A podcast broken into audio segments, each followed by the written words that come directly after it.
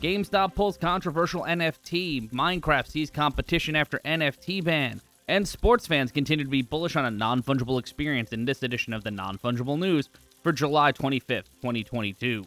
An NFT collection that was released on the GameStop NFT marketplace drew a ton of ire this weekend, not only for featuring stolen images, but the photos featured the tragic human events that took place on September the 11th, 2001 at the World Trade Center. The photo in question was The Falling Man, a part of AP photojournalist Richard Drew's collection of photos on the morning of September 11, 2001.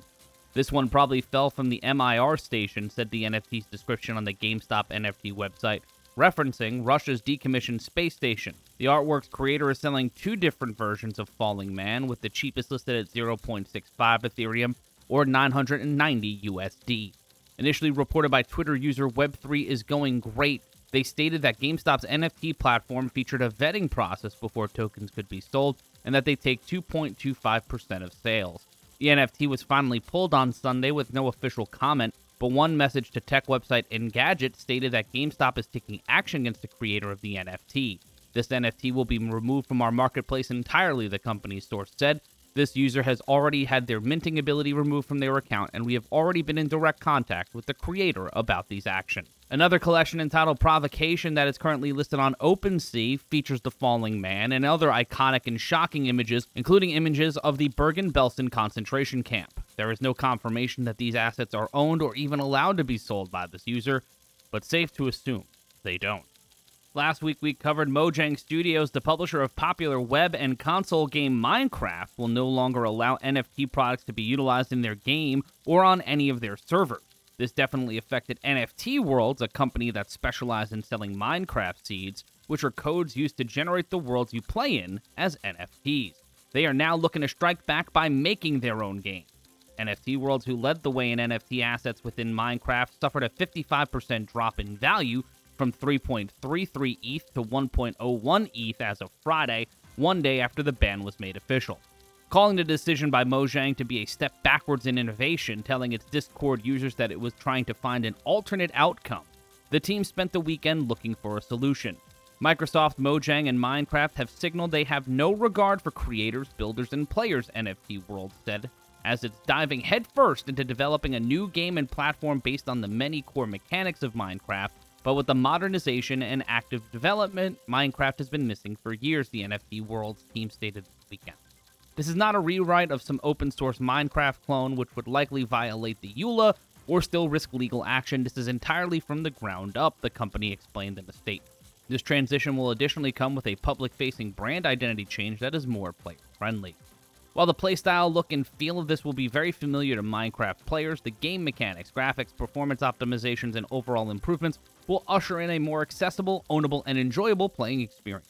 Best of all, we'll be completely untethered from the policy enforcement Microsoft and Mojang have over Minecraft. We truly become our own open game and platform. The statement goes on to add that game access will be 100% free for players, and there will never be any credit card pay barriers for content. Whilst work is underway and the team develops ways to introduce new non crypto player attracting features, the existing launcher and play pages for the company will remain online. Make no mistake, this is a Web 2 versus Web 3 battle, the company added.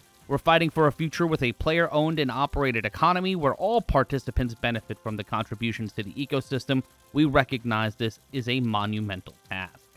In the past, on the non fungible news, we've spoken about sports fans being a major base for NFT ownership, and on Sunday, a poll further confirmed that theory. According to the National Research Group, 64% of sports fans surveyed in their new study on the perceptions of NFTs are interested in learning more and would consider owning non fungible assets. Compared to other market sectors, sports fans are considered to be more knowledgeable and opinionated about the NFT market and collection. With a focus on United States, United Kingdom, Brazilian, and Japanese sports fans in the study, the respondents were asked a litany of questions, such as 84% believing there should be more restrictions on NFT trading, and 46% more likely to attend a sporting event if given a commemorative NFT.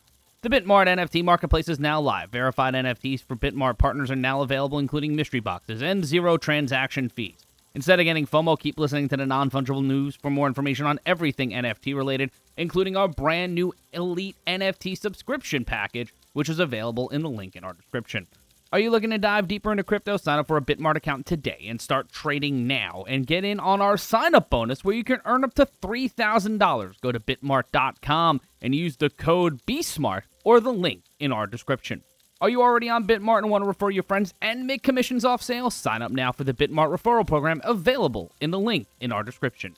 Are you in the United Kingdom or Russia? Check the show notes right now for new Bitmart community experiences just for you. Have some non fungible news? Let us know on Twitter at Bitmart Exchange and be sure to follow, like, and subscribe to all of our social media for the latest updates, including the NFT 101 and Crypto Conversations podcast feed wherever you get audio.